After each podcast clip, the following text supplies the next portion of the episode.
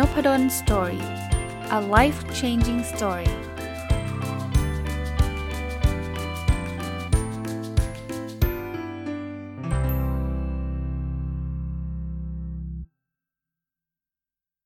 สวัสดีครับ ยินดีต้อนรับเข้าสู่นพดล Story Podcast นะครับ วันนี้เอาหนังสือเล่มหนึ่งนะครับ ต้องบอกเป็นเป็นอีบุ๊กที่ผมก็ได้อ่านมาพอสมควรละคำว่าพอสมควรคือนานพอสมควรแล้วนะครับ ชื่อหนังสือก่อนนะครับ คือ Teaching Effectively with Zoom นะครับ ผู้เขียนเนี่ยก็คืออาจารย์นะครับที่ต้องเรียกว่ามีความเชี่ยวชาญในระดับหนึ่งทีเดียวในการใช้แอปพลิเคชัน Zoom ในการสอนนะครับ คืออาจารย์แดนเลวีนะอาจารย์อยู่ที่ Harvard University ก็ต้องยอมรับว่าก็เป็นมหาวิทยาลัยที่ระดับโลกนะนะครับ ก็อย่างที่หลาย ๆ คนทราบนะครับช่วงโควิด -19 เนี่ยจะเป็นช่วงที่เกิดการเปลี่ยนแปลงหลาย ๆ เรื่องนะครับ โดยเฉพาะเรื่องการเรียนการสอนก็เป็นอีกหนึ่งส่วนที่มันมีการเปลี่ยนแปลงและเป็นการเปลี่ยนแปลงที่รวดเร็ว ผมก็เคยจัดพอดแคสต์ episode ที่เกี่ยวข้องกับการสอนออนไลน์มาแล้วนะครับ ด้วยส่วนตัวเองจนถึงปัจจุบันก็ยังมีการสอนออนไลน์อยู่หลาย section นะครับ เพราะฉะนั้นเนี่ย นี่ความเห็นของผมส่วนตัวนะครับ ผมคิดว่าไหนๆเราจะทำแล้วเนี่ยเราควรจะทำให้ได้ดีที่สุด แล้วก็ด้วยนิสัยของตัวเองด้วยนะครับ อยากที่จะหาอ่านหนังสือนะเพราะนั้นเนี่ยหนังสือเล่มหนึ่งที่ผมไปเจอมานะครับก็มีอาจารย์ท่านหนึ่งเนี่ยไปโพสต์ใน Facebook ก็คือเล่มนี้แหละครับ Teaching Effectively with Zoom เนี่ยอ่านจบแล้วผมชอบมากนะ ชอบในในมุมไหน ในมุมของการที่ได้เรียนรู้จากคนอื่นนะครับ จากอาจารย์ระดับโลกนะครับ ที่เขาสอนที่ Harvard เขาก็ใช้ซูมเหมือนกันนะเราจะได้เอาเทคนิคต่างๆ มาปรับใช้ เพราะนั้นเนี่ยในตอนนี้เดี๋ยวผมจะมารีวิวหนังสือเล่มนี้ บวกกับประสบการณ์ส่วนตัวว่าเคยใช้แล้วเป็นยังไงนะครับ บางทีสิ่งที่เขาทำในต่างประเทศเนี่ยมันอาจจะเอามาแอพพลายได้ดีในประเทศเรา หรืออาจจะใช้ไม่ค่อยได้ในประเทศเรา แล้วก็ประสบการณ์ที่ผมเคยใช้นะครับเป็นยังไงนะครับ ก็อย่างที่บอกนะครับ รายละเอียดการหนังสือเนี่ยเราไปซื้อได้นะ ผมไปซื้อมาออกมาเป็นอีบุ๊กนะครับ เพราะว่าอยากอ่านเร็วๆนะผมเริ่มต้นจากสิ่งที่ผมโน้ตเลยนะครับ ผมชอบอาจารย์เริ่มต้นจากสิ่งที่เรียกว่า guiding principle นะอาจารย์บอกว่ามันมี principle อยู่ทั้งหมด 4 ข้อเออ5ข้อขอโทษทีนะครับ มันมีหลักการอยู่ 5 ข้อนะ หลักการข้อที่ 1 คือ be student center แค่หลักการข้อนี้ก็มีประโยชน์ละ คือเขาบอกว่าจะต้องเอา นักเรียนเป็นศูนย์กลางนะซึ่งเดี๋ยวเดี๋ยวในในเล่มก็จะมีการบอกอะไรหลาย ๆ อย่าง แต่ผมขยายความไม่ฟังนะครับคือเวลาเราสอนเนี่ยถ้าเราอาจารย์เป็นศูนย์กลางคือฉันอยากสอนแบบเนี้ยแกจะเรียนรู้เรื่องหรือไม่รู้เรื่องก็เรื่องของนักเรียน อย่างนี้อย่างนี้ก็มันคงไม่ effective ไม่ effective ก็แปลว่า เราอาจจะได้สอนแต่เขาอาจจะไม่ได้เรียนพูดแบบนี้นะครับ ได้เรียนก็คือเขาไม่รู้เรื่องหรอกที่เราพูดนะครับหลักการข้อที่2นะครับ plan for active learning อันนี้ผมก็ชอบเหมือนกันนะ คือเราต้องมีการวางแผนเพื่อให้การเรียนรู้เป็นแบบ active learning ขยายความตรงนี้นิดนึงก่อน plan for active learning คือจะทำยังไงให้ให้นักเรียน active คำว่า active คือไม่ใช่ลุกขึ้นมาเต้น active คือให้เขาอยากเรียนรู้ได้ด้วยตัวเองพราะเมื่อไหร่ก็ตามเนี่ยถ้าเกิดนักเรียนหรือนักศึกษาเนี่ยเขาอยากเรียนรู้ด้วยตัวเองแล้วเนี่ยผมคิดว่าการเรียนมันจะเป็นประโยชน์กับเขา แล้วเขาจะเข้าใจแล้วก็นำไปใช้ประโยชน์ได้ดีกว่าการที่เราเป็นแบบพาสซีฟเนาะสั่งให้เขาทำนู่นทำนี่เขาก็ทำตามเพื่อคะแนนอย่างนั้นนะครับ หลักการข้อที่ 3 คือ begin with the end in mind นะก็คือจริงๆ มันเป็นหลักการที่อยู่ใน Seven Habits นะหนังสือเล่มดังเลยนะครับ คือเวลาจะเริ่มต้นเนี่ยเราต้องนึกนึกถึงภาพตอนจบก่อนว่าเราอยากให้จบแบบไหน เราอยากให้เขาได้อะไรนะเขามาเรียนเซสชันนี้เนี่ยสิ่งที่เขาควรทำได้มีอะไรบ้างนะครับ ก็เราเริ่มต้นแบบนั้นนะครับ เราจะได้ไม่หลงทางนะครับ หลักการข้อที่ 4 คือ use online teaching to its comparative advantage นะคือไอ้โทษทีครับอะถูกถูกแล้ว คือให้ใช้การสอนออนไลน์เนี่ยเลือกเอาที่มันเป็นจุดแข็งนะเลือกอันที่มันเป็นประโยชน์เอามาใช้ ผมเข้าใจนะครับว่าหลายคนอาจจะเป็นอาจารย์แล้วฟังผมอยู่ก็จะบอกว่าโอ้อาจารย์ครับผมเกลียดการสอนออนไลน์มาก ใช่ครับการสอนออนไลน์มันก็มีข้อด้อย ที่มันไม่มีทางไปทดแทนการสอนแบบ face to face ได้ การสอนแบบเจอหน้าได้ แต่ถ้าเกิดเราข้อด้อยเป็นตัวตั้งแล้วเราก็หยุดเลย เราก็บอกว่าไม่เอาหรอกถ้างั้นเนี่ยผม ผมไม่สอนหรอกหรือว่าผมสอนผมก็สอนไปอย่างนั้นเองแหละนะเพราะว่ายังไงก็ตามผมอยากสอนเจอหน้าอย่างเดียว ผมคิดว่ามันก็เป็นการลดโอกาสในการพัฒนานะไหนๆจะต้องสอนแล้วจะทำยังไงให้มันได้ได้ทำได้ดีที่สุดนะแล้วเราต้องยอมรับอีกแบบหนึ่งนะครับว่า ผมก็เชื่อเหมือนกันหนังสือเล่มนี้ก็เขียนนะครับ ว่าการสอนออนไลน์ก็มีข้อดีที่การสอนแบบ face to face หรือการสอนแบบเจอหน้ากันทำไม่ได้อะเดี๋ยวเดี๋ยวมาดูกันนะครับว่ามันมีอะไรบ้างนะครับ บางทีการสอนออนไลน์เนี่ยก็อาจจะช่วยทำเรื่องนั้นได้ดีกว่าด้วยซ้ำนะก็แล้วแต่นะครับผมแต่ผมคิดว่าน่าจะเป็นประโยชน์นะครับ อย่าเพิ่งไปปิดตัวเองว่ามันมันมันแย่แน่ๆนะครับ แล้วอีกมุมนึงนะนักศึกษาเองนะครับ บางคนบอกไปถามนักศึกษาแล้วนักศึกษาอยากมาเจอเจอหน้าใช่ครับ ก็คงมีนักศึกษากลุ่มหนึ่งที่อยากมาเรียนแบบเจอหน้ามันเรียนได้สะดวกรวดเร็ว มันเข้าใจได้ง่ายกว่าก็มี แต่ก็มีนักศึกษาอีกกลุ่มหนึ่งซึ่งไม่น้อยเลยนะครับที่ เขาก็อาจจะสะดวกการเรียนออนไลน์เช่นเดียวกันนะครับ หลักการข้อที่ 5 ครับเขาบอกว่า teachers are made not born แปลว่าอาจารย์เนี่ยมันถูกสร้างนะ ไม่ใช่เกิดมาเป็นอาจารย์ ผมชอบข้อนี้มาก ข้อนี้มันสะท้อนให้เราเห็นว่า เฮ้ยจริง ๆ แล้วเนี่ยเรา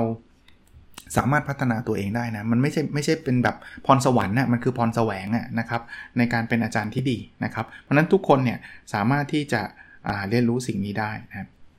คราวนี้ผมได้ไฮไลท์ในหลาย ๆ ข้อที่ผมชอบใจนะ วันนี้คงไม่ได้มาสอนวิธีการใช้ซูมว่าเปิดยังไงกดปุ่มไหนสัทีเดียวนะครับ แต่ว่าจะมีไฮไลท์อันที่ผมอ่านแล้วผมเออมันน่าสนใจหรือประทับใจนะครับ ผมก็จะมาเล่าให้ฟังนะส่วนรายละเอียดเนี่ยผมคิดว่าท่านคงต้องไปอ่านเองนะเพราะว่าท่านจะได้เห็นภาพรวมทั้งหมดนะครับ สิ่งที่ผมชอบท่านอาจจะรู้อยู่แล้วก็ได้นะครับ สิ่งที่ผมรู้อยู่แล้วผมเลยไม่ได้ไฮไลท์ท่านอาจจะยังไม่รู้ก็ได้นะครับ อันนี้เลยเริ่มต้นเลยเขาเขียนบอกว่า we tend to focus more on what we will cover than on what our student will uncover เป็นการใช้ภาษาที่ผมชอบมากนะ คืออาจารย์ส่วนใหญ่จะไปโฟกัสว่าวันนี้เราจะพูดเรื่องอะไร แต่เราไม่ได้ไปโฟกัสว่าวันนี้นักเรียนจะได้เรียนรู้เรื่องอะไร คนละแบบนะครับ สิ่งที่เราพูดกับสิ่งที่เขาได้เรียนรู้เนี่ยคนละเรื่องกันนะครับบางคนบอกคนละเรื่องได้ไงก็มันเป็นสไลด์เรื่องเดียวกัน ใช่ครับ ถ้าเราเอาตัวเราเป็นเป็นที่ตั้ง เราจะ cover 20 สไลด์ 50 สไลด์ เรา cover ได้อยู่แล้วครับ เราก็ดูเวลาสิครับว่า เฮ้ย เราต้องคลิกสไลด์ลงประมาณกี่นาที ตอนนี้ช้าหรือเปล่า อ๋อ ถ้าช้าเราต้องกดให้มันเร็วขึ้น เร็วขึ้น เร็วขึ้น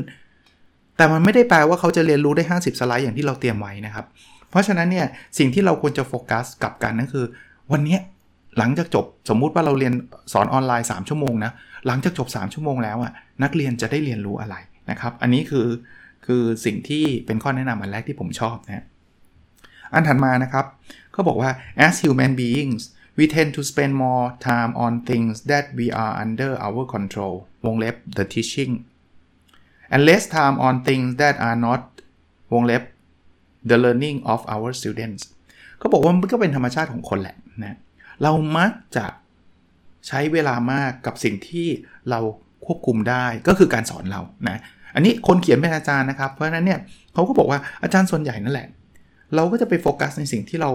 คอนโทรลได้คือควบคุมได้คือการสอน มากกว่าที่จะไปโฟกัสในสิ่งที่เรา control ไม่ได้ก็คือการเรียนรู้ของนักศึกษา พูดแบบนี้แปลว่าเราคงต้องต้องพยายามนะครับ ผมผมเข้าใจครับมนุษย์ทุกคนแหละ เราก็ต้องเป็น center focus เนอะเอาเอาตัวเองเป็นโฟกัส self focus เนี่ยนะแต่ว่าพยายามมองในมุมนักศึกษาให้มากขึ้นนะครับ โอกาสที่เขาจะได้เรียนรู้ มันก็จะมีสูงขึ้นนะครับ ก็เหมือนเมื่อกี้ครับ เป็น student center เนาะเป้าหมายของเราในฐานะที่เป็นอาจารย์เนี่ยก็คงอยากที่จะทำให้นักศึกษาได้เรียนรู้ ไม่ใช่แค่ว่า อยากให้สอนให้มันให้มันจบๆนะครับนะอันถัดไปนะครับเขาก็แนะนำนะครับ มันก็เป็นเป็นประโยชน์เนาะเขาบอกว่า get to know your student จริง ๆ การเรียนออนไลน์เนี่ยสำหรับผมเนี่ยเขาเอาแปลก่อน get to know your student ก็คือ ทำความรู้จักกับนักศึกษา บางคนบอกว่าเฮ้ยอาจารย์เจอหน้ากันมันรู้จักกันมากกว่าใช่ครับ มันเห็นหน้ากันชัดเจนมันรู้จักกันมากกว่า แต่ว่าส่วนตัวผมเลยนะ อันนี้เป็นประสบการณ์ส่วนตัวนะ ผมกับจำนักศึกษาที่เรียนออนไลน์ได้มากกว่านักศึกษาที่เจอกันแบบเจอหน้าเหตุผลเพราะอะไรรู้ปะเพราะว่าเวลาเรียนออนไลน์เนี่ยมันมีชื่อขึ้นตลอดเวลา จริงๆจริงๆเจอหน้าผมจะให้เขาเอาป้ายชื่อมาก็ได้นะ แล้วว่าเราเคยทำเหมือนกันแต่ว่าบางทีเขาไม่ค่อยสำเร็จเพราะเขาก็ลืมมั่งอะไรมั่งนะแล้วส่วนตัวก็อาจจะ อมีนักศึกษาเยอะๆ อาจจะจำได้ลำบากนิดนึงนะครับ อาจจะเป็นคนที่จำจำนักศึกษาไม่ค่อยได้เก่งมากนักนะ แต่ว่าพอเรียนออนไลน์เนี่ยตอนนี้ยังจำชื่อ ถ้าถ้าให้ผมไล่ชื่อตอนนี้นะผมยังไล่ชื่อได้เลย ว่ามีใครบ้างนะ แต่ไม่ไม่ไม่ว่าอะไรก็ตามนะครับเขาก็บอกว่าอย่างเรียนออนไลน์เขาก็แนะนำบอกว่าเออทำยังไงให้ให้เรารู้จักนักศึกษา แล้วคาว่ารู้จักไม่ใช่แค่รู้จักชื่อนะอาจจะรู้จักในหลาย ๆ เรื่องนะครับ อย่างในหนังสือนี่ยก็อาจจะบอกว่ารู้แม้กระทั่งอาจจะให้นักศึกษาวงเล็บบ้านเกิดนะ คือเขาเป็นเป็นสหรัฐอเมริกาใช่ไหมเขาอาจจะมีรัฐที่เขาเกิดมาจากรัฐไหนยังไงอะไรเงี้ยเขาบอกว่าวงเล็บวงเล็บชื่อในซูมเลยนะเอออันนี้ก็ก็เป็นไอเดียที่ดีนะ คือพอวงเล็บแล้วเนี่ยสมมุติว่าเขามีเคสที่มันสมมุติว่าคนนี้มาจากแคลิฟอร์เนียเนี่ยเผอิญเคสอันนี้มันเป็นเป็นการอ่าเป็นการพูดถึงอ่าเรื่องราวของรัฐแคลิฟอร์เนียปุ๊บเขาจะเรียกคนนี้เลย เฮ้ยบอกว่า you มาจากแคลิฟอร์เนีย you มาเล่าให้เพื่อนฟังหน่อยซิว่าละแวกนั้นมันเป็นแบบไหนยังไง อารมณ์คล้าย ๆ แบบนี้นะครับ อันถัดมาที่เขาแนะนำครับคือ build community คือ community ออนไลน์เนี่ยผมคิดว่ามันเป็นการ build ที่มันไม่ยากนะนะครับ ส่วนตัวผมผมเล่าให้ฟังด้วยนะครับในในใน Zoom เองเนี่ยผมจะทำ Facebook Group ขึ้นมา จริง ๆ ตั้งแต่ออฟไลน์ล้วตั้งแต่แบบ Face to Face ล้วทุกวิชาที่ผมสอนผมจะมี Facebook Group แล้วมันก็จะเป็นที่ที่สำหรับเวลาอยู่นอกเวลาเรียนเนี่ยในการ communicate ในการพูดคุยกันนะการเรียนออนไลน์ก็ทำแบบนั้นได้เช่นเดียวกัน แล้วผมก็ทำแบบนั้นนะครับ เวลาผมสอนออนไลน์เนี่ยนะครับ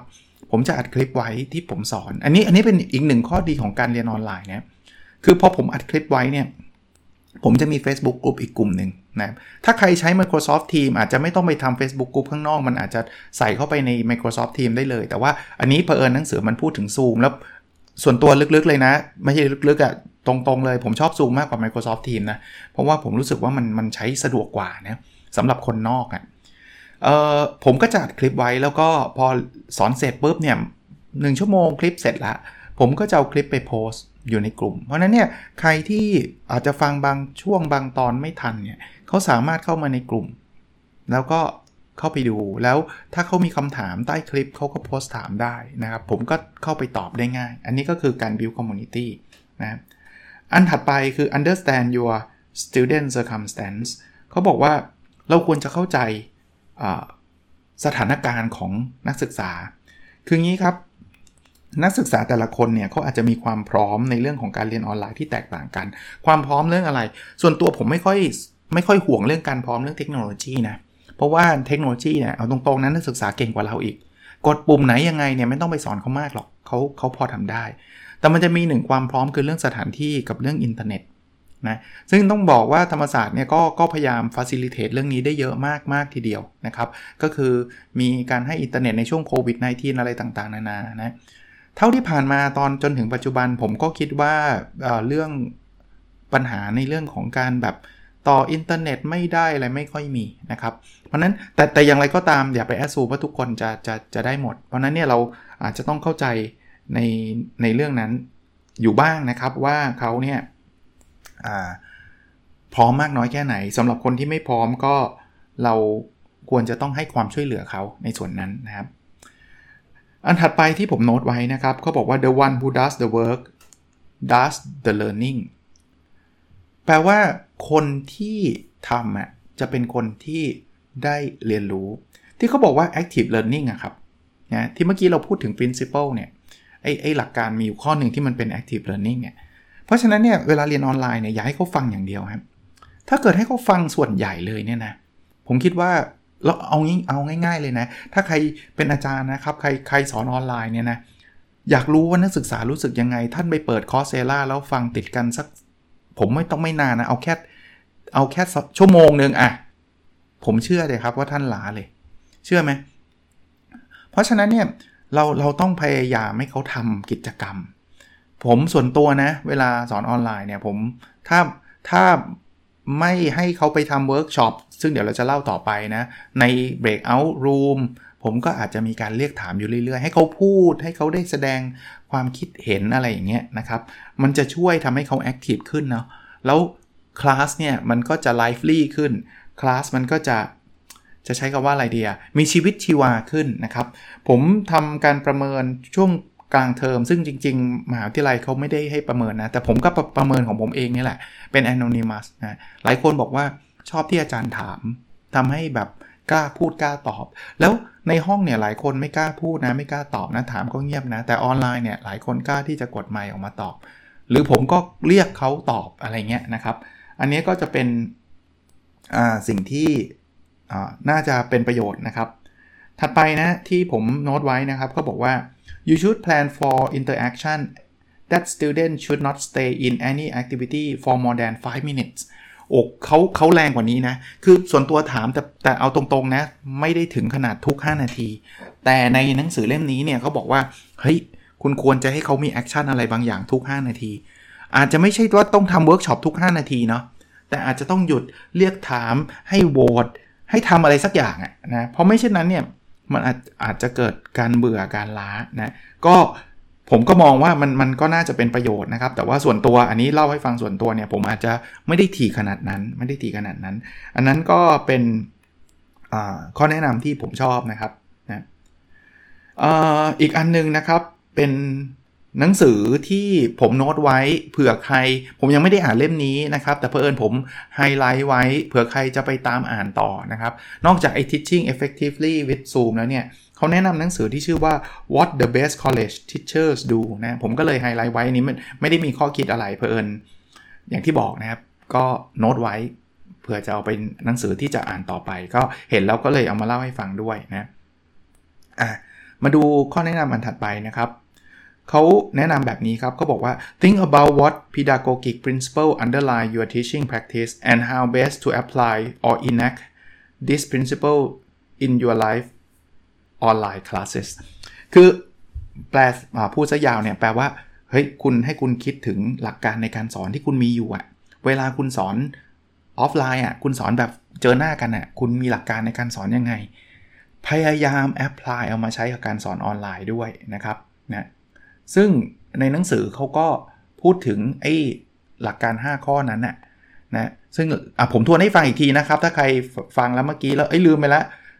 1 คือนักเรียนเป็นศูนย์กลาง 2 คือให้เขาทำ active learning 3 คือเริ่ม begin with the end in mind เริ่มก่อนตอนเริ่มเนี่ยให้มองจุดเป้าหมายสูงสุดว่าเราต้องการอะไรนะครับ 4 คือเอเลือกใช้ออนไลน์ teaching เนี่ยในมุมที่มันเป็นข้อดีนะครับ ที่ออฟไลน์แบบเจอหน้ากันทำไม่ได้นะครับ แล้วก็ 5 คือ teacher are made not born นั่นคือเราสามารถที่จะฝึกฝนได้นะครับ อันนี้ก็เป็น ข้อแนะนำอันนี้ก็เป็น principle ของเขา แต่เขาก็บอกบอกว่าก็แล้วแต่เราเนาะว่าหลักการของเราเนี่ยเป็นยังไงนะครับ ถัดไปนะครับเขาบอกงี้ครับเขาบอกว่าเวลาเราสอนออนไลน์เนี่ยการพูดมันมักจะใช้เวลามากกว่าการสอนแบบ face to face นะเขาเขาเขาเขาเขียนอย่างนี้เลยฮะเขาบอกว่า conversation tend to take longer in virtual classroom than in physical one นะแปลว่า เอาเอางี้ปกติสไลด์เนี่ยเราเคยพูด 5 นาทีจบ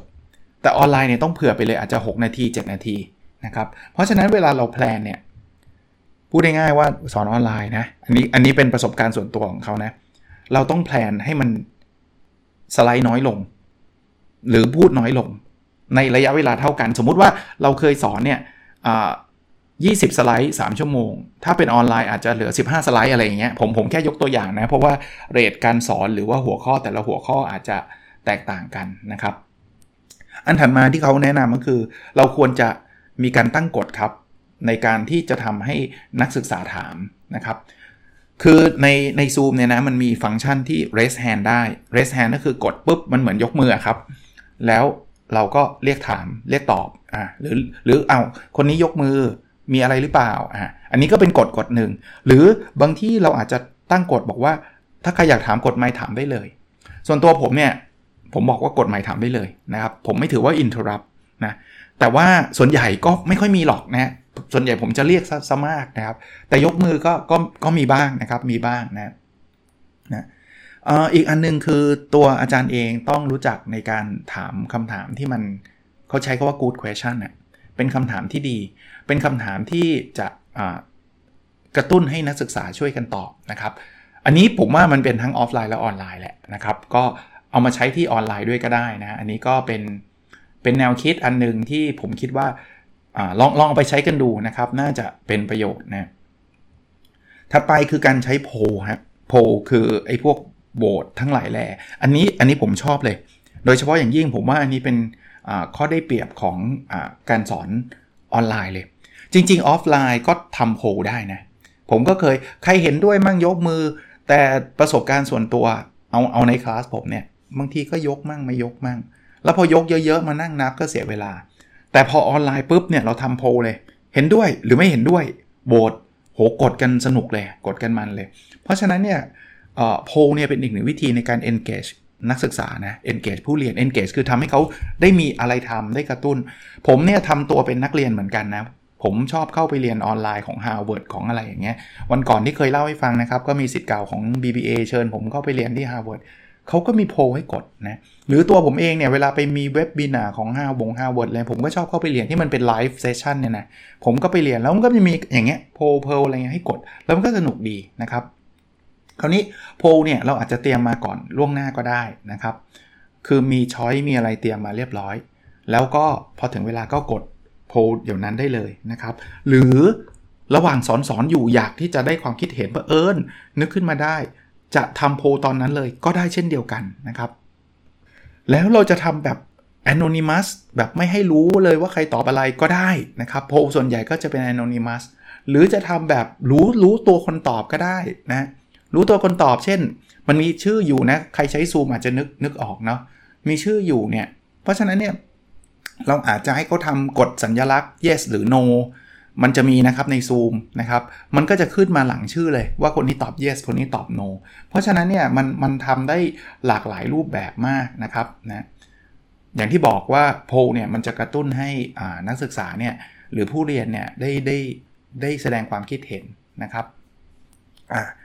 ที่สำคัญอีกอันหนึ่งคือทำโพลแล้วทำไปทำไมด้วยเนาะทำเสร็จแล้วปุ๊บเราอาจจะให้ดีเบตกันอ่าคนที่ตอบ yes ทำไมถึงตอบ yes คนที่ตอบ no ทำไมถึงตอบ no อันนี้มันมันต้องมีแผนมาล่วงหน้าเนาะว่าเราจะทำโพไปเพื่ออะไรทำไมเราถึงเราถึงทำแบบนั้น หรือแม้กระทั่งเอาแบ่งกลุ่มเลย คนที่ตอบ yes ไปอยู่ break out room break out room คือการแบ่งกลุ่มในใน Zoom นะครับ ไปคุยกันแล้วไปหาเหตุผลด้วยกัน ส่วนคนตอบ no มาคุยกันแล้วหาเหตุผลด้วยกัน แล้วก็เดี๋ยวเรากลับมาที่ห้องห้องรวมอะไรเงี้ย อันนี้ก็จะเป็นวิธีการนะซึ่งผมว่าทำในคลาสที่เจอแบบ face to face ได้เหมือนกันแต่ไม่ง่ายเท่านี้เบรกเอาท์รูมจะไปแยกห้องไหนล่ะครับ ก็มีห้องสอนอยู่ห้องเดียว ก็ต้องจัดเก้าอี้กันใหม่อะไรเงี้ย คือไม่ใช่ว่ามันทำไม่ได้นะ มันทำได้แต่บางเสียงเสียงมันอาจจะตีกัน หรืออะไรอย่างเงี้ยมันก็อาจจะมีความ มีความยากลำบากเพิ่มมากขึ้นกันละกันนะครับ อันนี้ก็เป็นเทคนิคนะครับ ถัดไปคือเรื่องของอการเขียนการแชทนะคือเขาบอกอย่างนี้ครับเขาบอกว่าไอ้การแชทเนี่ยคือวิธีการสื่อสารที่ผมว่ามันง่ายนะส่วนตัวในประเทศไทยกันแล้วกันนะผมไม่รู้ต่างประเทศนักศึกษาชอบแชทกันหรือเปล่าแต่ประเทศไทยเนี่ยแชทเนี่ยเป็นฟังก์ชันที่นักศึกษาชอบใช้มาก หลายข้อเลยนะครับที่ผมถามบอกอ่าใครมีความคิดเห็นตอบหน่อย จะจะกดไมค์ตอบก็ได้หรือแชทก็ได้ ส่วนใหญ่จะแชทด้วยซ้ำนะครับ เราอาจจะคุ้นเคยกับไอ้พวกไลน์พวกอะไรแบบนี้นะครับนะคราวนี้เนี่ยในหนังสือเขาบอกว่าแต่บางที่แชทมันอาจจะ distract เหมือนกันนะ ส่วนตัวไม่ค่อยเจอขนาดนั้นนะ ไม่ใช่ว่าผมยังไม่เคยเจอนักศึกษาคนไหนแชทมาตลอดเวลานะครับ แต่เขาก็บอกว่าก็ต้องระวังบางทีมัน distract คือมันไปดึงความสนใจนะครับ ที่สอนสอนอยู่เดี๋ยวก็แชทแชทแชทแชทคุยกันเองอะไรเงี้ยแต่ว่ายังไม่เคยเจอนะ นักศึกษามาแชทคุยกันเองเขาอาจจะแชทแบบ p r i v a t ก็ได้นะเราไม่รู้นะครับ แต่ว่าไอ้แชทที่ห้องกลางแล้วมันขึ้นมาตลอดเวลาที่มันมากวนเราเนี่ยไม่ค่อยไม่ค่อยเห็นนะครับนะคราวนี้เขาบอกว่าถ้าเกิดเราจะอนุญาตให้นักศึกษาใช้แชทเนี่ยก็ตั้งกฎเหมือนเดิมนะครับ เราอาจจะอนุญาตให้แชทหลังจากที่เลคเชอร์เสร็จแล้ว หรือจะใช้เวลาแชทกี่นาทีอะไรเงี้ย อันนี้แล้วแต่นะครับ ส่วนตัวผมไม่ค่อยมีกฎอะไรแบบนี้นะครับ ก็ได้ได้ตามสบายนะครับ ก็ผมว่าสไตล์ของแต่ละคนในแต่ละเรื่องเนี่ยอาจจะมีความแตกต่างกัน คราวนี้เขาพูดถึงในการทำงานกลุ่มนะครับอย่างที่เมื่อกี้ผมเล่านะครับว่า Zoom เนี่ยมันมีฟังก์ชัน breakout นะเริ่มแรกสุดเขาบอกว่า activity ส่วนใหญ่เนี่ยกลุ่มเนี่ยควรจะมีคนอยู่ประมาณนะโดยประมาณ 4-6 คน อันนี้เป๊ะๆเลย ผมทำกลุ่มประมาณสัก 5 คนโดยประมาณนะครับ ก็ใหญ่กว่านั้นอาจจะไม่ได้มีส่วนร่วมเล็กกว่านั้นมันอาจจะน้อยเกินไปความคิดอาจจะไม่หลากหลาย อันนี้ก็แล้วแต่วิชาด้วยเช่นเช่นเดียวกันนะครับ แต่ว่าก็เป็นข้อแนะนำในการแบ่งกลุ่มของเขานะครับนะข้อแนะนำมันถัดมานะครับเขาบอกว่าการที่เราแบ่งกลุ่มในออนไลน์เนี่ยมันจะทำให้เขา active ขึ้นนะอย่างที่เมื่อกี้ก็เล่าเหมือนกันนะ คราวนี้เวลาแบ่งกลุ่มไปแล้วไม่ใช่ว่าแบ่งกลุ่มไปแล้วไม่มีโจทย์ให้เขา เขาบอกว่าจะทำให้การแบ่งกลุ่มนี้มัน work well ก็คือทำงานได้ดีเนี่ยเราต้องมีโจทย์ชัดเจนว่าคุณจะต้องทำอะไร เช่น ตอบคำถาม 3 ข้อนี้ หรือระดมสมองเพื่อหาอะไรสักอย่างนะครับ เพราะนั้นเนี่ยก็ต้องมีโจทย์ที่ชัดเจนนะคราวนี้ในในในการแบ่งกลุ่มเนี่ยเขาอาจจะมีให้ทำอะไรส่ง เช่น หลังจากแบ่งกลุ่มแล้ว คุณอาจจะต้องทำ PowerPoint มา present 5นาทีนะ หรือทำอะไรสักอย่างส่งส่งงานมา คือคุณต้องบอกเขาอะว่า deliverable อะก็คือสิ่งที่เขาจะต้องทำให้เสร็จอะมันคืออะไรนะครับ ส่วนใหญ่แล้วการแบ่งกลุ่มไม่ใช่แบ่งเสร็จปุ๊บต่างคนต่างแยกย้ายกันเลิกเรียนไม่ใช่นะครับ เราควรจะมีเซสชันที่เรียกว่า debrief debrief ก็คืออาจจะกลับมาเจอกันในตรงกลางในในห้องกลาง แล้วก็มาเล่าให้ฟังว่า exercise เมื่อกี้ เราได้อะไรจากมัน หรือจะมาดีเบตกันมาพูดคุยกันนะครับ อันนี้จะเป็นสิ่งที่น่าจะเป็นประโยชน์นะครับ น่าจะเอาไปเอาไปใช้ได้นะอันนั้นก็คืองานกลุ่มนะถัดไปคือเรื่องของอการแชร์งานต่างๆสำหรับ Zoom เนี่ยนะไม่ใช่อาจารย์คนเดียวที่จะแชร์งานต่างๆ ได้ นักศึกษาทุกคนถ้าเรา allow ถ้าเราอนุญาตนะก็สามารถที่จะให้เขาแชร์ work ได้ เช่น present อย่างเงี้ยผมคิดว่าการ present สำหรับ Zoom เนี่ย transition ทำได้เร็วมากกว่าการ present ในห้องเนี่ยpresent ในห้องนะ กว่าจะออกไปยืนกันครบกว่าที่จะเตรียม powerpoint ใส่เข้าไปในเครื่องเปิดนู่นนี่นั่นโหถ้าเป็นซูมเนี่ยปุ๊บมาถึงปุ๊บแชร์สไลด์ขึ้นได้เลยนะครับ ผมว่า Benefit ตัวนี้ค่อนข้างที่จะชัดเจนนะครับ ไม่ได้ไม่ได้แปลว่า Face to Face ทำไม่ได้ Face to Face ก็ทำได้ แต่ว่าใช้เวลาพอสมควรนะครับ เพราะนั้นในเราต้องรู้จักวิธีการเท่านั้นเองนะครับ แต่ว่าเด็กๆเดี๋ยวนี้นะนักศึกษาเดี๋ยวนี้เนี่ยไอ้เรื่องพวกพวกทำ Google สไลด์การแชร์เรื่องพวกนี้ไม่ต้องเป็นห่วงเขาเลยนะครับ ผมยังไม่เคยเจอนักศึกษาบอกอาจารย์ขาแชร์ยังไง อาจารย์ครับ ผมแชร์ไม่เป็นนะไม่ไม่เคยมี นะครับมีแต่ตัวอาจารย์นั่นแหละจะจะทำได้ช้ากว่านักศึกษา ไอ้ที่เราเจออยู่บ่อยๆนะบางทีอาจารย์พูดแล้วอาจารย์ลืมแชร์สไลด์ ผมก็เจอนะแต่แป๊บเดียวนักศึกษาจะกดไมค์บอกอาจารย์อาจารย์ครับอาจารย์ลืมแชร์สไลด์ครับมันก็เลยไม่เห็นรูปสไลด์หรืออะไรอย่างเงี้ยนะครับเพราะฉะนั้นเนี่ยก็ลองดูนะครับ เราเราก็ต้องแบ่ง session ให้ดีว่าจะใช้ไอ้สไลด์ในการนำเสนอ ใช้เวลามากน้อยแค่ไหนแบบไหนนะครับ แล้ววิธีการแชร์ก็มีอยู่หลายแบบ เราอาจจะให้เขาทำการบ้านมาอย่างอย่างคลาสอย่างผมอัดวันนี้นะครับพรุ่งนี้ผมมีคลาสออนไลน์เนี่ยผมให้เราทำการบ้านมาก่อน แล้วเดี๋ยวมาถึงปุ๊บเดี๋ยวมาแชร์ work กันเลยนะครับ หรือบางทีเราอาจจะให้งานในในคลาสอย่างที่บอกนะครับอาจจะเป็นงานเดี่ยวแล้วแล้วเดี๋ยวผมเรียกสุ่มขึ้นมาแชร์ หรือจะอาจจะเป็นงานกลุ่มขึ้นมาแชร์นะครับ หรือจะแบ่งเป็น breakout room อย่างที่เมื่อกี้บอกนะครับ หรือผมมันมีเยอะแยะเลยครับนะ ที่จะสามารถทำได้นะครับเเวลาเราจะสั่งให้เขาทำอะไรสักอย่างนะครับ เราต้องคิดถึงประโยชน์ว่าไอ้ที่เราให้เขาทำเนี่ยเราให้เขาทำเพื่ออะไร แล้วให้เวลาเขาเพียงพอมากน้อยแค่ไหน บางทีบอกให้ breakout room 5 นาที แต่เอาซะโอ้โหงานอยากได้สัก grand เลย อันนั้นมันก็ work ยากเกินไป แล้วเขาก็อาจจะทำงานได้ไม่ดีพอ แล้วเราก็ไปตำหนิเขาอีกบอกว่าเฮ้ยทำไมงานแค่นี้ทำไม่เสร็จอะไรเงี้ย นะครับก็ต้องดูตรงนั้นด้วยนะฮะส่วนเรื่องเทคนิคต่างๆเนาะการ present เนี่ยเพิ่มเติมให้นิดหน่อยนะ มันไม่ใช่แค่สไลด์นะ มันได้ทุกทุกแอปพลิเคชันเลยนะวิดีโอวิดีโอ YouTube YouTube ได้หมดเลยนะครับเพราะนั้นเนี่ยเราเราเราใช้เทคโนโลยีได้เกือบทั้งหมดเลย แต่ข้อควรระวังอย่างยิ่งนะครับ อย่าอย่าให้ session การแชร์สไลด์เป็น session ที่ยาวเกินไป ไม่ว่าจะเป็นของอาจารย์หรือเป็นของนักศึกษา เพราะว่า มันน่าเบื่อครับเอาตรงๆนะครับ เพราะนั้นเนี่ยต้องต้องระวังในเรื่องนี้ด้วยนะครับ อีกอันนึงนะครับก็คืออเรื่องการแชร์สไลด์หลายๆ คนอาจจะไม่ระวังอีกเหมือนกันบางทีเราไปแชร์สกรีนคราวนี้แชร์สกรีนเนี่ยอันนี้เกิดขึ้นอยู่บางครั้งนะครับ มันมีไลน์โผล่ขึ้นมา แล้วนักศึกษาคนนั้นก็ดันคุยกับเพื่อน ระหว่างที่จะ present ส่วนตัวถ้าผมเห็นผมจะรีบเตือนเลยนะ เพราะว่า เดี๋ยวมันคุยอะไรกันก็ไม่รู้แล้วมันก็ไม่ดีนักศึกษาคนอื่นก็เห็น แต่ตัวเองก็ต้องระวังด้วยนะครับ มันมัน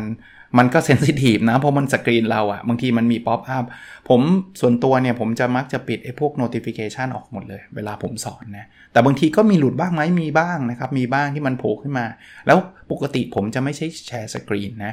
ผมจะแชร์ไอ้ตัวแอปพลิเคชันนั้นๆ เช่นแชร์ powerpoint ก็ powerpoint เลยนะ เพราะนั้นเนี่ยอะไรที่มันขึ้นที่สกรีนผมเนี่ย ก็จะไม่เห็นนะครับ เพราะนั้นเนี่ยระวังตรงนั้นด้วยนะครับ เพราะเพราะบางทีมันหลุดออกไปแล้วมันก็มันอาจจะเป็นเรื่องส่วนตัวของเรานะ เราคุยสมมตินักศึกษาจีบกับแฟนเงี้ยแล้วมันขึ้นมาแล้วทั้งห้องเห็นอะไรเงี้ยมันก็จะไม่ใช่ละใช่ไหมก็ก็เป็น privacy นะครับนะอีกอันนึงเวลาเราเราสอนเนี่ยมันจะมีหน้าเราอยู่ด้วย เขาบอกว่าให้เรา keep your eyes on your student ก็คือให้เรามองมองหน้านักศึกษา ในกรณีที่นักศึกษาเปิดกล้องนะไอ้เรื่องเปิดกล้องเนี่ยก็จะเป็นประเด็นอีกเหมือนกันนะครับ บางคนเนี่ยบังคับนักศึกษาเปิดกล้องทุกคน เพราะว่าเข้าใจว่าจะได้เห็นนักศึกษาแล้วจะได้มี interactive ถามว่าผมชอบไหมที่จะเห็นนักศึกษาทุกคนชอบครับ แต่ส่วนตัวผมนะนี่เป็นเป็นเป็นความรู้สึกส่วนตัว ผมคิดว่าบางคนอาจจะไม่พร้อมที่จะเปิดนะเพราะว่าเขาอาจจะไม่รู้แหละหัวยุ่งเพิ่งตื่นนอน อยู่ในสภาพที่บางทีก็ไม่อยากให้เพื่อนๆเห็น ผมเคารพ privacy ตรงนั้นนะครับ ส่วนตัวผมเนี่ย ผมจะไม่ได้ให้นักศึกษาเปิดกล้อง ยกเว้นตอนที่เขา present ซึ่งถ้าถ้าให้เขา present ผมจะบอกเขาล่วงหน้าส่วนใหญ่ว่าคราวหน้า present นะ แล้วคน present ต้องเปิดกล้องด้วยนะ เพราะว่าผมอยากเห็นท่าทางของเขาด้วยไม่ใช่แค่เห็นสไลด์อย่างเดียวนะครับ เพราะฉะนั้นเนี่ยกก็แล้วแต่อันนี้แล้วแต่สไตล์ของอาจารย์ก็แล้วกันนะครับ อีกเทคนิคหนึ่งนะ นอกจากการ present แล้วเนี่ย เวลาเราเราอาจจะถามความคิดเห็นอะไรของนักศึกษาเนี่ย เราอาจจะจดให้เขาเห็นเลยนะวิธีการจดก็มีมีมีหลายวิธีนะ เช่นการ type เข้าไปเลยใน powerpoint นะมีมี powerpoint เปิดมาแชร์สไลด์อยู่ใช่ไหมแล้ว type เลยว่าใครเห็นด้วยหรือไม่เห็นด้วยยังไงนะส่วนตัวผมเนี่ยเผอิญผมใช้สกรีนที่มันเขียนบนสกรีนได้ เพราะฉะนั้นเนี่ยไม่ว่าจะเป็น powerpoint หรือ pdf เนี่ย บางทีนักศึกษาตอบมาผมอาจจะเขียนบนสกรีน หรือในหนังสือเล่มนี้เขาบอกว่าบางทีใช้เอาแบบแบบที่เราเคยใช้กันอะ flip chart เลย อยู่ข้างหลังกล้องเราอะแล้วเขียนบน flip chart แต่ให้ make sure นะว่ากล้องมัน capture ตรงนั้นได้ เขาก็มีถ่ายรูปมามันก็มันก็ work ระดับหนึ่งนะ ผมก็มีเพื่อนอาจารย์บางคนก็ใช้คล้ายๆเครื่องเครื่องฉายแผ่นใสเขาเรียกว่า visualizer นะครับ แต่มันไม่ใช่แผ่นใสแล้วอะ แล้วก็ลิงก์เข้าคอม พวกนี้ทำได้หมด แต่ว่าส่วนตัวเนี่ยชอบชอบการเขียนบนสกรีนนะครับ อันนี้ก็จะเป็นอีกหนึ่งวิธีที่จะทำให้นักศึกษาเขาเขา active ขึ้นนะเนาะเขาเห็นข้อคิดเห็นเขาถูกเขียน แล้วเราก็อาจจะดึงข้อคิดเห็นนั้นมาพูดคุยกันได้นะครับ คราวนี้มาถึง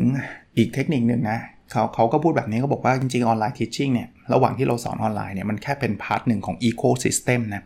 คือจริงๆแล้วมันมันต้องมีอะไรอีกหลาย ๆ อย่างนะครับ คือเขาบอกว่าการสอนเนี่ยมันมีได้ 2 แบบนะครับ คือ synchronous กับ asynchronous synchronous คือการสอนแบบอย่างที่ออนไลน์แล้วเจอหน้าเขาอะเจอหน้าเขาในออนไลน์นะ ก็คือพูดโต้ตอบกันได้ กับ asynchronous เช่น ผมอาจจะอัดคลิปอย่างที่เมื่อกี้ผมเล่าเนาะ แล้วเขาไปดูคลิปทีหลังนะหรือเรามีคลิปบางคลิป ซึ่งเราไม่อยากจะมานั่งเปิดให้ให้ดู 3 ชั่วโมงออนไลน์อะแต่ว่ามันเป็นคลิปที่มีประโยชน์เราอาจจะเป็น assignment ให้กลับไปดูที่บ้าน กลับไปดูที่บ้านทำยังไงก็ไปโพสต์ในกลุ่มอย่างที่ผมบอกนะอย่างผมผมก็มี Facebook กลุ่มนะครับอย่างนี้ก็ได้นะครับก็จะเป็นเป็นสิ่งที่สามารถทำได้บางคนบอกเอออาจารย์แล้วอย่างอย่างเงี้ยเราคิดว่ามันควรเป็นซิงโครนัสหรืออะซิงโครนัสล่ะมันควรจะสอนแบบแอคทีฟแบบเจอหน้ากันในออนไลน์ แบบได้พูดคุยกันแบบนี้หรือว่าจะเป็นแบบไปฟังทีหลังได้เขาเขามี test อันหนึ่งเขาเรียกว่า Laundry Test นะครับ Londy ก็คือการซักผ้านะ เขาบอกว่าอะไรที่นักศึกษาสามารถซักผ้าไปด้วยได้ แล้วฟังไปด้วยแล้วก็รู้เรื่องอะใช้ asynchronous ได้ แต่อะไรที่นักศึกษาต้อง active ต้องทำต้องจดตามต้องอะไรเงี้ย synchronous จะ work กว่า อันนี้ก็เป็นข้อแนะนำของเขานะ ซึ่งน่าสนใจอย่างอย่างพอดแคสต์เนี่ยเป็น asynchronous คือผมอัดเนี่ยท่านไม่ต้องมาฟังผมพูดสดๆไงเพราะว่าท่านจะขับรถไปฟังทีหลังท่านก็ฟังได้นะ ไม่จำเป็นต้องมาเจอหน้ากันแบบ เจอกันตอน7จ็ดโมงนะครับทุกคนแล้วก็ผมจะมาพูดสดๆ ไม่จำเป็นนะครับ คราวนี้ในส่วนของซิงโครนัสในส่วนของของอการเจอหน้ากัน เขาแนะนำบอกว่าให้เราเก็บข้อมูลการ engage ของ student ไว้ เก็บข้อมูลไม่ใช่เอาไปให้คะนงคะแนนอะไรนะ คือการเข้ามาดูว่า เฮ้ย ใครเข้ามาคลาสเป็นยังไง เข้ามาแล้วเขาโต้ตอบมากน้อยแค่ไหน หรือหรืออีกมุมหนึ่งนะ คุณเอาคลิปไปให้เขาดูเป็นอัดซิงโครนัสใช่ไหม ถ้าคลิปแบบนี้โหคนดูเยอะ ซึ่งเราเราดูสถิติได้ใช่ไหมว่ามีคนกดเข้ามาดูกี่ครั้งอะไรแบบนั้นนะเฮ้ยเออถ้างั้นเดี๋ยวเรามาสอนออนไลน์เนี่ยเราต้องใช้วิธีนี้สไตล์นี้ คือพวกนี้มันคือ trial and error มันคือการฝึกฝนนะครับ ที่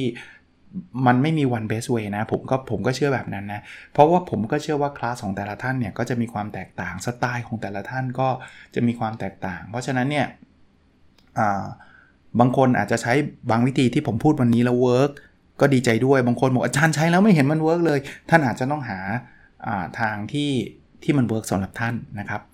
อีกคำหนึ่งที่ผมไฮไลท์มานะวันนี้อาจจะยาวสักนิดนึง แต่ผมคิดว่าน่าจะเป็นประโยชน์กับอาจารย์หลาย ๆ ท่าน ไม่จำเป็นต้องเป็นอาจารย์ก็ได้นะครับ ผู้บริหารหรือใครก็ตามที่มีโอกาสที่ต้องสอนออนไลน์ ผมคิดว่าน่าจะเอาไปใช้ได้เช่นเดียวกันนะเขาบอกว่า you can do online whatever you can do in a room as long as you establish the relationships คือเขาบอกว่า ส่วนใหญ่แล้วอะคุณสามารถที่จะทำอะไรก็ได้ในออนไลน์ เหมือนกับที่คุณทำในในห้องที่เจอหน้ากันแหละนะครับ ถ้าคุณสร้างความสัมพันธ์ขึ้นมาได้ระหว่างเรากับผู้เรียน อันนี้ผมเชื่อเลยนะแล้วผมผมไม่รู้เข้าข้างตัวเองหรือเปล่านะเทอมนี้ผมสอนคลาสที่มันเป็นออนไลน์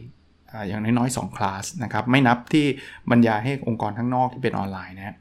แต่2คลาสเนี่ยผมผมค่อนข้างประทับใจ นะผมไม่รู้ว่านักศึกษา2คลาสนี้ฟังผมอยู่ด้วยหรือเปล่านะ แต่ผมว่าเขาแอคทีฟ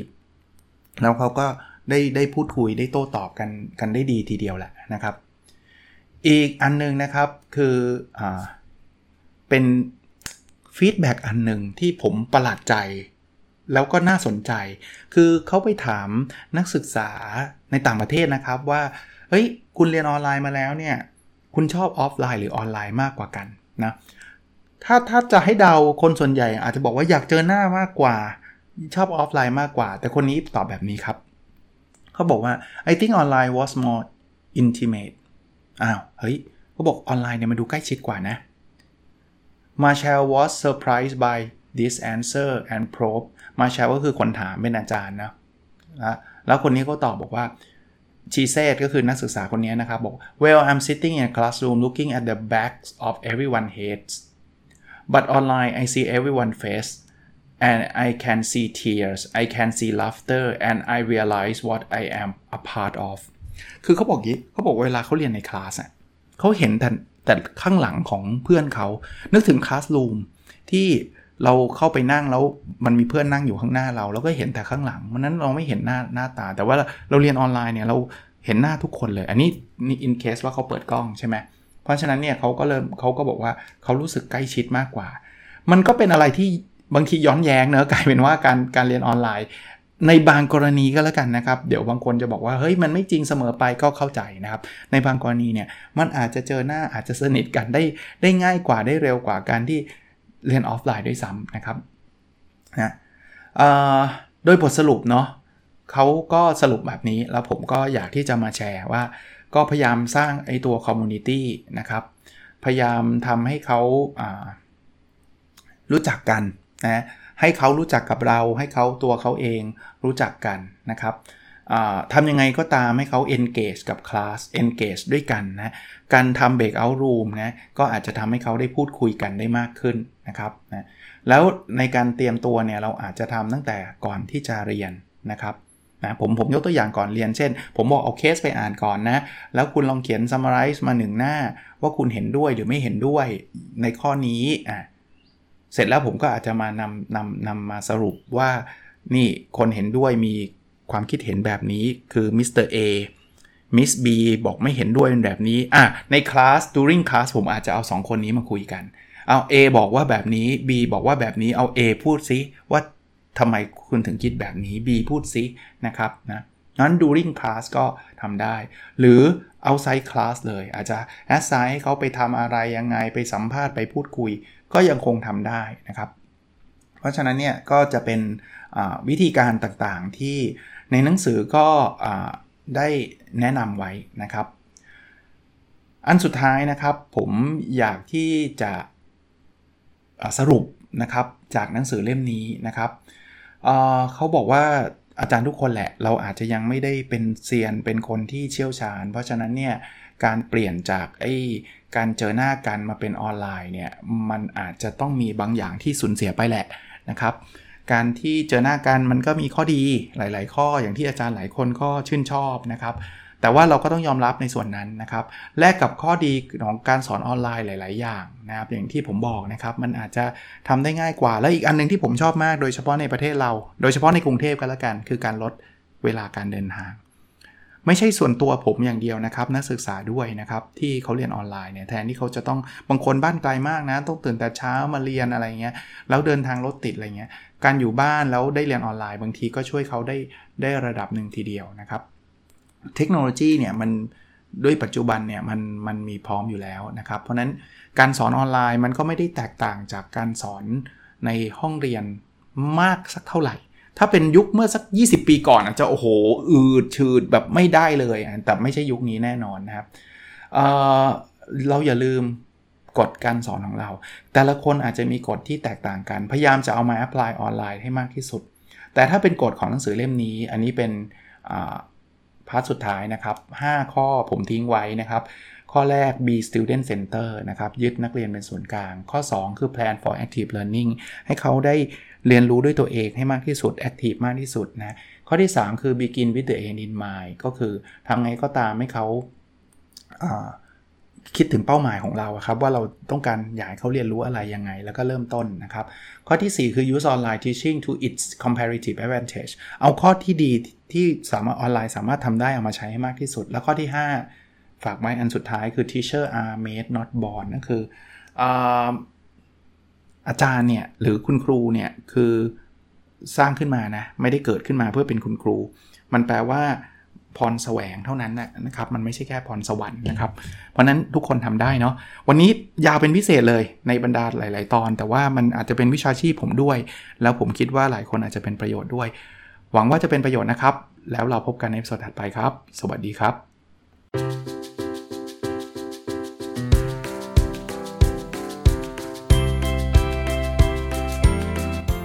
n o p a d o n Story